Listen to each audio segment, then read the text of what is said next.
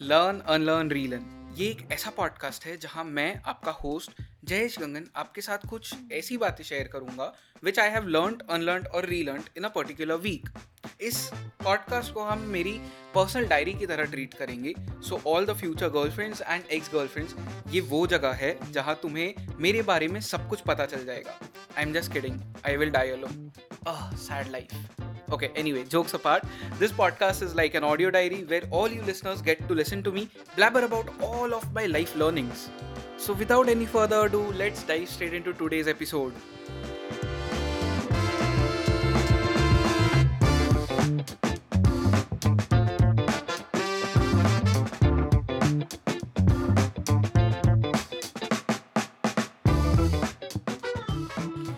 मौत कितने लोग हम में से मौत को ठीक से जान पाते हैं?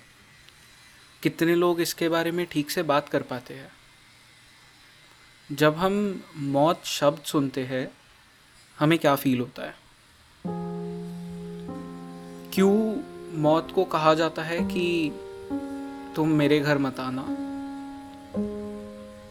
मौत एक ही तो जीवन की सच्चाई है। जिस वक्त हमारा जन्म होता है, उस वक्त से मौत तो हमारे साथ अटैच हो जाती है। तुम्हारे जीवन में या मेरे जीवन में कई सारे लोग आएँगे, कई सारे लोग जाएँगे, कई सारे सपने टूटेंगे। पर मौत मौत किसी का पीछा नहीं छोड़ती। मौत सभी के पास आती है, मौत सभी से टकराती है। फिर भी हम मौत से ही डरते हैं। हमें लगता है कि मौत बहुत बड़ी ट्रेजेडी है बट मौत ट्रेजेडी नहीं है। अपनी लाइफ को ना जीना ये ट्रेजेडी है। और अपनी लाइफ को तुम कब नहीं जीते हो? जब तुम मौत को मौत नहीं मानते, जब तुम मौत के बारे में बात नहीं करते, क्योंकि जब तक तुम ये सोचते रहोगे कि मेरे साथ में ऐसा कुछ हो ही नहीं सकता मेरे फैमिली वाले या मेरे फ्रेंड्स उनकी कभी डेथ नहीं होगी, मेरी कभी डेथ नहीं होगी। जब तक तुम ये सोचते रहोगे, जब तक तुम ऐसा सोचते रहोगे कि आज अगर मैं डेथ की बात नहीं करता हूँ तो डेथ शायद पोस्टपोन हो जाएगी। तब तक तुम जी ही नहीं सकते।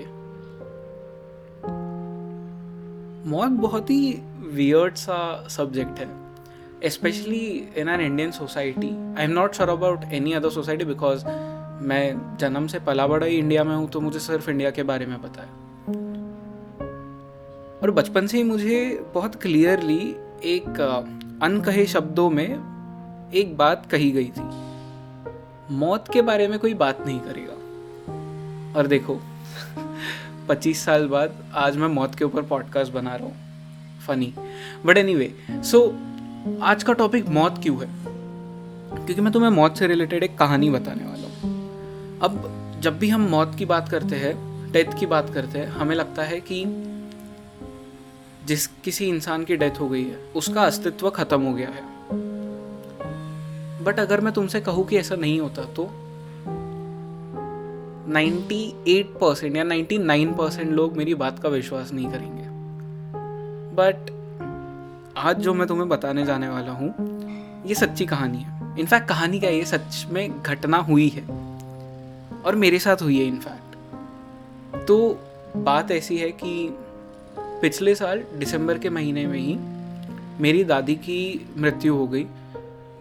उन्हें शुगर की बीमारी थी which is also known as diabetes and उसके वजह से एंड उन्हें काफ़ी लंबे टाइम से थी वो बीमारी by the way approximately thirty forty years से उन्हें वो बीमारी थी।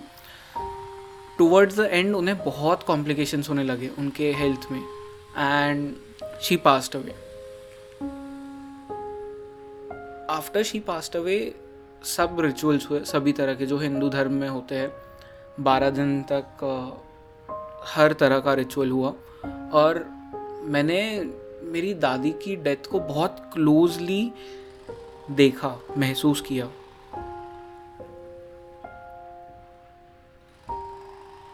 आई स्टिल रिमेम्बर जब दादी को जब दादी को जलाया जा रहा था आई डोंट नो मैं रो रहा था, जबकि मैं अपनी दादी से इतना भी ज़्यादा क्लोज नहीं था जितना सभी बच्चे होते हैं बिकॉज़ मैं हमेशा से अपने काम में बिज़ी रहा हूँ। फिर मैं कुछ वक्त के लिए बैंगलोर शिफ्ट हो गया था। तो दादी के साथ में कनेक्शन जो भी मेरा बना है वो टूवर्ड्स द एंड बना है। जब दादी ने मुझे माइथोलॉजीज़ के बारे में बताया भगवत गीता के बारे में बताया महाभारत के बारे में बताया।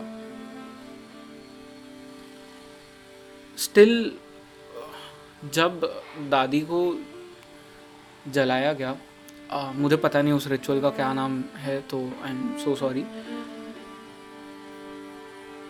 but जब वो हुआ तब मेरे अंदर कुछ एक चेंज हो गया, एक स्पिरिचुअल चेंज हुआ। उस वक्त तक मैं शायद गॉड में बिलीव नहीं करता था। मैं किसी एक्सटर्नल ताकत में बिलीव नहीं करता था। बट जब वो जलती हुई लकड़ियाँ देखी मैंने, उसमें दादी को देखा, मेरे अंदर कुछ चेंज हो गया। एक अजीब सा डर भी आ गया और एक अजीब सा फ्रीडम भी मिल गया मुझे।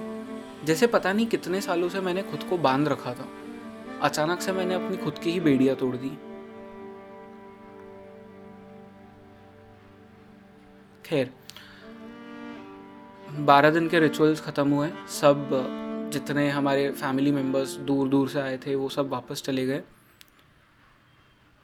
आई क्लियरली रिमेंबर ये शायद सिक्सटीन या सेवनटीन डे की बात है। मैं एक दिन अपने कमरे में काम कर रहा था दोपहर को। मेरा काम ख़त्म हुआ, उसके बाद में मैं एक किताब पढ़ने लगा। किताब पढ़ते पढ़ते मुझे नींद लग गई। और मैंने सपने में देखा कि मैं अपने सोफ़ा पे बैठा हूँ। मेरी फैमिली भी मेरे साथ बैठी है, बट वहाँ पे दादी नहीं थी। और सडनली फिर दीवार के अंदर से एक कम्प्लीटली ब्लैक साड़ी में एक औरत आती है और वो आके मेरे बाजू में बैठती है। पहले मैं बहुत डर गया क्योंकि मुझे पता नहीं था ये कौन है। फिर वो औरत मेरे सिर पे हाथ रखती है। जैसे हर दादी अपने बच्चों के सिर पे हाथ रखती है, उसी तरह, बिल्कुल प्यार से, और मेरे बालों को सहलाया उस औरत ने। और मेरे सपने में मेरी मदर भी थी तो मेरी मदर ने उस औरत से कहा, आपका हाथ पूरा जल गया है और तब मुझे समझ आया कि ये और कोई नहीं, मेरी दादी है। और शायद उनका हाथ जल गया था बिकॉज़ हमने उनकी बॉडी को कुछ ही दिन पहले जलाया था। उनकी अंतिम यात्रा हुई थी उसमें। और फिर मेरी दादी ने मेरी तरफ़ देखा। बट मैं उन्हें पहचान नहीं पाया क्योंकि उनके चेहरे पे वो पूरी साड़ी ढकी हुई थी। फुल्ली ब्लैक कलर की साड़ी थी।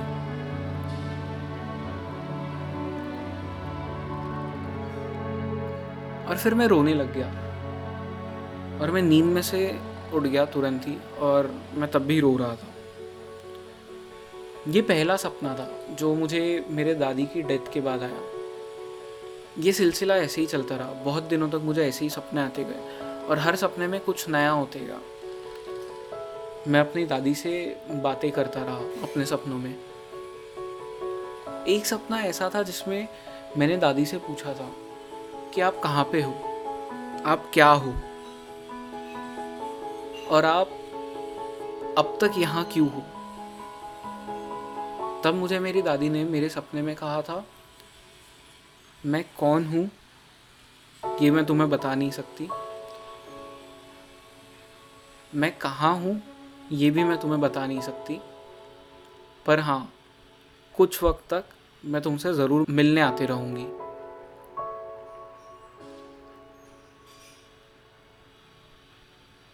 मुझे बहुत समय तक ऐसे ही सपने आते रहे इनफैक्ट अब भी आते हैं। और मुझे नहीं पता इन सपनों का क्या मीनिंग है but there is some kind of spiritual connection that is for sure because ये सपने मुझे तब भी आते हैं जब मैं अपनी दादी के बारे में नहीं सोच रहा हूँ तो। ये सपने मुझे तब भी आते हैं जब मैं मौत के बारे में भी नहीं सोच रहा होता और ये सपने हर बार मुझे एक ऐसे पॉइंट पे आते हैं लाइफ में जहाँ मेरे लाइफ में कुछ बहुत इम्पोर्टेंट चल रहा हो, जैसे कुछ सैडनेस वाला माहौल हो या हैप्पीनेस वाला माहौल हो। जब सैडनेस वाला माहौल होता है, तब दादी मेरे सपने में आती है और कुछ कहती नहीं, सिर्फ़ मेरे सिर पे हाथ रखती है। जब हैप्पी माहौल होता है, तब दादी के साथ में कॉन्वर्जेशंस होते हैं। और इन्हीं कॉन्वर्जेशंस में मैंने बहुत कुछ जाना है। और एक बात जो मैंने बहुत अच्छे तरह से जानी है वो ये कि मौत के बाद एक इंसान का अस्तित्व ख़त्म नहीं होता। मौत के बाद और एक जीवन है। उस जीवन के बाद फिर से मौत, उस मौत के बाद फिर से जीवन। और ये साइकिल कंटिन्यू होते रहता है। ये जो पॉडकास्ट आप इस वक्त सुन रहे हैं, ये मुझे आज मैं रिकॉर्ड कर रहा हूँ, पर ये मुझे रिकॉर्ड करना था कल। बट मैं नहीं कर पाया। मेरे अंदर से इंस्पिरेशन ही नहीं आ रहा था। इनफैक्ट अभी भी नहीं है।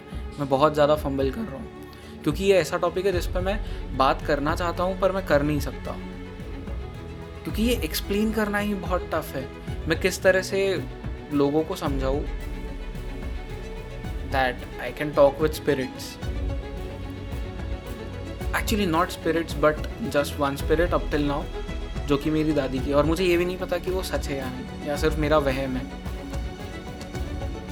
तो हाँ जब मैं कल ये एपिसोड रिकॉर्ड नहीं कर पाया तो पूरा दिन मैंने कोशिश की। सुबह से रात तक लगा रहा। कितने ही बार मैंने रिकॉर्डिंग स्टार्ट किया और फिर स्टॉप कर दिया। थक हार के सो गया रात। फिर से मुझे सपना आया। सपने में दादी आई। तो इस सपने के बारे में बताने के पहले मैं आपको एक और चीज़ बताता हूँ। मैंने आपसे कहा कि पिछले साल दिसंबर के वक्त ही मेरी दादी की मृत्यु हो गई थी तो इस साल ऑलमोस्ट ट्वेल्व मंथ्स कंप्लीट हो चुके हैं। एंड हिंदुज़म में ट्वेल्व मंथ्स कंप्लीट होने पे वो एक मुहूर्त निकालते हैं एंड उस मुहूर्त पे पूजा वगैरह होती है। तो हमारे घर पे भी सेम चीज़ हुई। और अब मेरे सपने में कल रात दादी आई। मैं बहुत ज़्यादा रो रहा था इस सपने में। और मेरी मदर भी थी वापस इस सपने में। तो मैं अपनी मदर से कह रहा था कि मुझे दादी की बहुत याद आ रही है। मुझे दादी से एक लास्ट टाइम बात करनी है। तो मेरी मदर मुझे समझा रही थी कि वो पॉसिबल नहीं है। दादी की डेथ हुए एक साल होने आया है। एंड मेरी मदर ने मुझे फिर हक कर लिया। और मैं, जब मेरी मदर ने मुझे हक किया तो मैं और ज़ोर से रोने लगा। तभी मेरे सपने में अचानक से, जैसे कोई बवंडर आ गया हो, सब कुछ हिलने लगा, बहुत तेज़ी से हवा आने लगी, खिड़की, दरवाजे सब बजने लगे। सडनली एक धक्का लगा मुझे। मेरी मदर को भी एक धक्का लगा और हम थोड़ा सा पीछे की तरफ़ चले गए। जब मैंने देखा, मेरी मदर का चेहरा चेंज हो गया था। मैंने उनका नाम पुकारा। जब उन्होंने मेरी तरफ़ देखा, तब मैंने रियलाइज़ किया, मेरी दादी मेरे मदर के अंदर आ चुकी थी। और अब मैं मेरी दादी से बात कर रहा था। मैंने दादी से कहा, मुझे आपसे एक आखिरी बार बात करनी थी। दादी ने कहा कि हाँ मैं यहीं हूँ, बात करो। उसके आगे क्या हुआ मुझे याद नहीं है। हमने क्या बात की वो मुझे याद नहीं है। पर आखिरी के कुछ पल थे जो मुझे बहुत अच्छे से याद है। दादी ने मुझसे कहा कि अपने पापा का ध्यान रखना और उसके बाद में उन्होंने मुझसे एक बहुत ही अजीब सी बात कही। उन्होंने मुझसे कहा कि अब मेरा आखिरी वक्त आ गया है, अब मैं हमेशा के लिए जा रही हूँ। ये लोग मुझे लेके जा रहे हैं अब। तब मैं और ज़्यादा रोने लगा अपने सपने में। और मैंने दादी से कहा कि आप टेंशन मत लेना, मैं सबका ध्यान रखूँगा। दादी ने मेरे तरफ़ देखा और सिर्फ़ मुस्कुराई।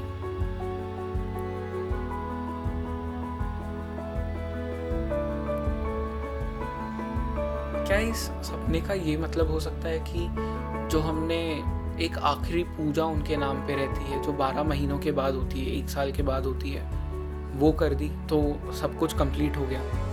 क्या उनका इस लाइफ का जो रेलगाड़ी थी, मैं कह सकता हूँ, वो अब एक स्टॉप पे आ गई है फाइनली दादी ने ऐसा क्यों कहा कि ये लोग मुझे अब लेके जा रहे हैं? कौन थे ये लोग? क्या यमराज का कॉन्सेप्ट ट्रू है?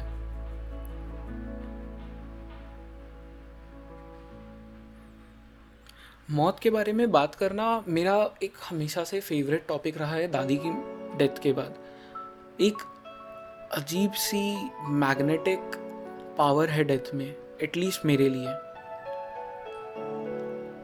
मैंने अपने दूसरे पॉडकास्ट द आवारा मुसाफिर शो पे काफ़ी सारे स्पिरिचुअल लीडर्स से बात की है। इनफैक्ट ऑफ़ द कैमरा भी उनसे बात की है। और मैंने हमेशा उनसे डेथ के बारे में बहुत कुछ पूछा है। और मुझे हर बार एक अलग जवाब मिला है। इसीलिए शायद डेथ मेरे लिए एक एनिग्मा बन गया है।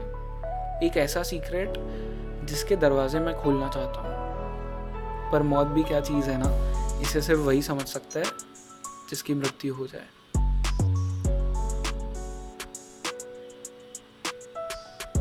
हमेशा से मैंने कोशिश की है कि मैं अपनी ज़िंदगी को इस तरह से जीऊँ जहाँ पे मैं किसी चीज़ को नेग्लेक्ट ना करूँ। और कहीं ना कहीं फिर भी मैंने एक चीज़ को हमेशा से नेग्लेक्ट किया। था वो थी इस यूनिवर्स की ताकत को। ऑब्वियसली साइंस पे किसी भरोसा नहीं होगा? अगर साइंस ने कहा है कि गॉड नहीं होता तो नहीं होता होगा। अगर साइंस ने कहा है कि सोल जैसी कोई चीज़ नहीं होती तो नहीं होती होगी। बट अब जाके मैं रियलाइज़ कर रहा हूँ there are some things which are beyond science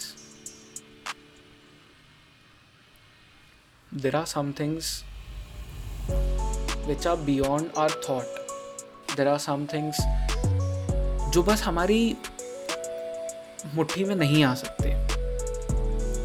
कुछ ऐसी चीज़ें हैं जो हमारे सामने हैं, पर फिर भी अनदेखी है। और इसके पीछे कारण क्या है, ये भी कोई नहीं बता सकता। इस यूनिवर्स में बहुत सारी ऐसी चीज़ें हैं जो अब तक अनडिस्कवर्ड है। साइंस ने कभी सोल को नेग्लेक्ट नहीं किया, साइंस ने कभी गॉड को नेग्लेक्ट नहीं किया है। साइंस ने ये कहा है कि हम अब तक उसे प्रूव नहीं कर पाए। और इसका ये मतलब नहीं होता कि अगर साइंस किसी चीज़ को प्रूव नहीं कर सकता तो वो है नहीं। और ना ही मैं ये कह रहा हूँ आपसे कि आपको इस चीज़ में बिलीव करना चाहिए। मैं खुद भी अब तक शायद कंप्लीटली नहीं करता हूँ। हाँ मैं उस एक हायर कॉन्शियसनेस में ज़रूर बिलीव करता हूँ। But this soul the concept of death life after death मुझे इन सब चीज़ों पे अभी भी क्लैरिटी नहीं है। है इस पॉडकास्ट का नाम लर्न अनलर्न रीलर्न है। तो डेथ हमें क्या सिखाता है? डेथ से तो हम मेरे अकॉर्डिंग काफ़ी सारी चीज़ें सीख सकते हैं। एटलीस्ट जो मैंने चीज़ें सीखी है, वो मैं आपके साथ शेयर कर सकता हूँ। और उनमें से सबसे पहली चीज़ जो मैंने सीखी, वो ये कि डेथ आपको जीना सिखाती है। इस पॉडकास्ट के स्टार्टिंग में जैसे मैंने कहा, जब तक आप डेथ को नहीं जानते, आप अपनी लाइफ को नहीं जानते। जब आप ये रियलाइज़ कर लेते हैं कि एक ना एक दिन आपने सब कुछ खो देना है। जो भी आप आपके लाइफ में कर रहे हैं कलेक्ट कर रहे हैं, जैसे शायद वो रिलेशनशिप्स हो सकता है, शायद वो पैसा हो सकता है, शायद वो फेम हो सकता है। कोई भी चीज़। एक ना एक दिन डेथ सबके लिए आनी है, मौत सबके लिए आनी है और सबने ही चले जाना है। जिस दिन आप ये रियलाइज़ कर लेते हैं, उस दिन से आप सच में जीना स्टार्ट करते हैं। आप खुल के जीते हैं। आप एक फ्रीडम को महसूस कर सकते हैं। तो हाँ पहली चीज़ जो डेथ आपको सिखाती है, वो ये कि आप जी सकते हैं। आप खुल के जी सकते हैं जब आप डेथ को रियलाइज़ करते हो। दूसरी चीज़ जो डेथ आपको सिखाती है, वो ये, भले ही आपको ज़िंदगी कितनी ही लंबी लगे, है तो वो छोटी ही। जैसे मैंने फ़र्स्ट पॉइंट में कहा, मौत सबके लिए एक सच्चाई है। इन द सेम वे हम सभी की लाइफ शॉर्ट है। उसे आज में जी लो तो बेहतर है। हम सब हमारे या तो फ्यूचर में जीते हैं या तो पास्ट में जीते हैं। जब हम रियलाइज़ करते हैं कि ओ डैम प्रेजेंट में जीना तो मैं भूल ही गया। तब तक तो मौत हमारे गेट पे आ चुकी होती है। सो so, या जब तुम ये रियलाइज़ कर लेते हो कि एक ना एक दिन डेथ तुम सबके लिए आने वाली है हम सबके लिए आने वाली है तब तुम ये भी रियलाइज़ कर लेते हो कि लाइफ बहुत शॉर्ट है। इसे आज में जी लो। तीसरी चीज़ जो मैंने डेथ से सीखी वो ये कि मैंने लव को बहुत ज़्यादा अप्रिशिएट किया। तुम किसी भी वक्त श्योर नहीं हो सकते कि तुम्हारे लाइफ में जो लोग हैं, वो कल रहेंगे या नहीं रहेंगे। कल की छोड़ो, वो अगले पल रहेंगे या नहीं रहेंगे। हम आधी से ज़्यादा हमारी ज़िंदगी एक दूसरे के साथ में झगड़ा करके या एक दूसरे पे गुस्सा करके वेस्ट कर देते हैं। Only when someone close to us dies we realise कि यार, उनके साथ में टाइम तो बहुत कम स्पेंड किया। Appreciate love which you have right now in your life and by love I mean every kind of love it can be with your mother it can be with your father it can be with your spouse it can be with your girlfriend और your boy friend anyone appreciate love more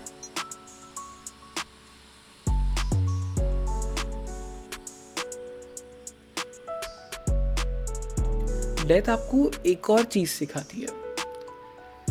वो ये कि आप किस तरह से बहुत simply अपने लाइफ को जी सकते हो। पूरी ज़िंदगी हम मटेरियलिस्टिक प्लेजर्स के पीछे भागते हैं, जैसे कि बहुत ज़्यादा पैसा चाहिए, एक शोहरत चाहिए फेम चाहिए, बड़ी गाड़ी चाहिए, बड़ा घर चाहिए। जब वो आ जाएगा तो उससे बड़ी गाड़ी, उससे बड़ा घर। हम इंसान हैं और इंसान को हर चीज़ चाहिए। जो भी हम इमेजिन कर सकते हैं, वो हमें चाहिए। और इसमें कोई बुरी बात नहीं है। बुरी बात तब आती है जब आप रुकते नहीं हैं, जब आप आपके ड्रीम्स को चेज करने के लिए टॉक्सिक बन जाते हैं। इस वक्त डेथ आपको सिखाती है कि लाइफ को जितना हो सके उतना सिंपली जियो। क्योंकि तुम कितनी भी मेहनत कर लो, कितना भी तुम पैसा कमा लो, कितना भी शोहरत तुम कमा लो, जिस दिन मौत आएगी, तुम इस दुनिया से चले जाओगे। जो भी चीज़ें तुमने अब तक कमाई थी, वो तुम्हारे साथ नहीं जाने वाली। तुम इस शरीर में आए थे और इस शरीर में ही जाओगे। Death teaches you simplicity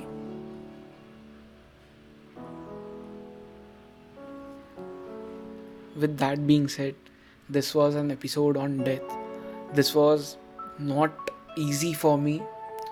अपनी दादी की डेथ के बारे में बात करना it was really tough in dreams के बारे में बात करना बिकॉज़ ये नॉर्मल नहीं है।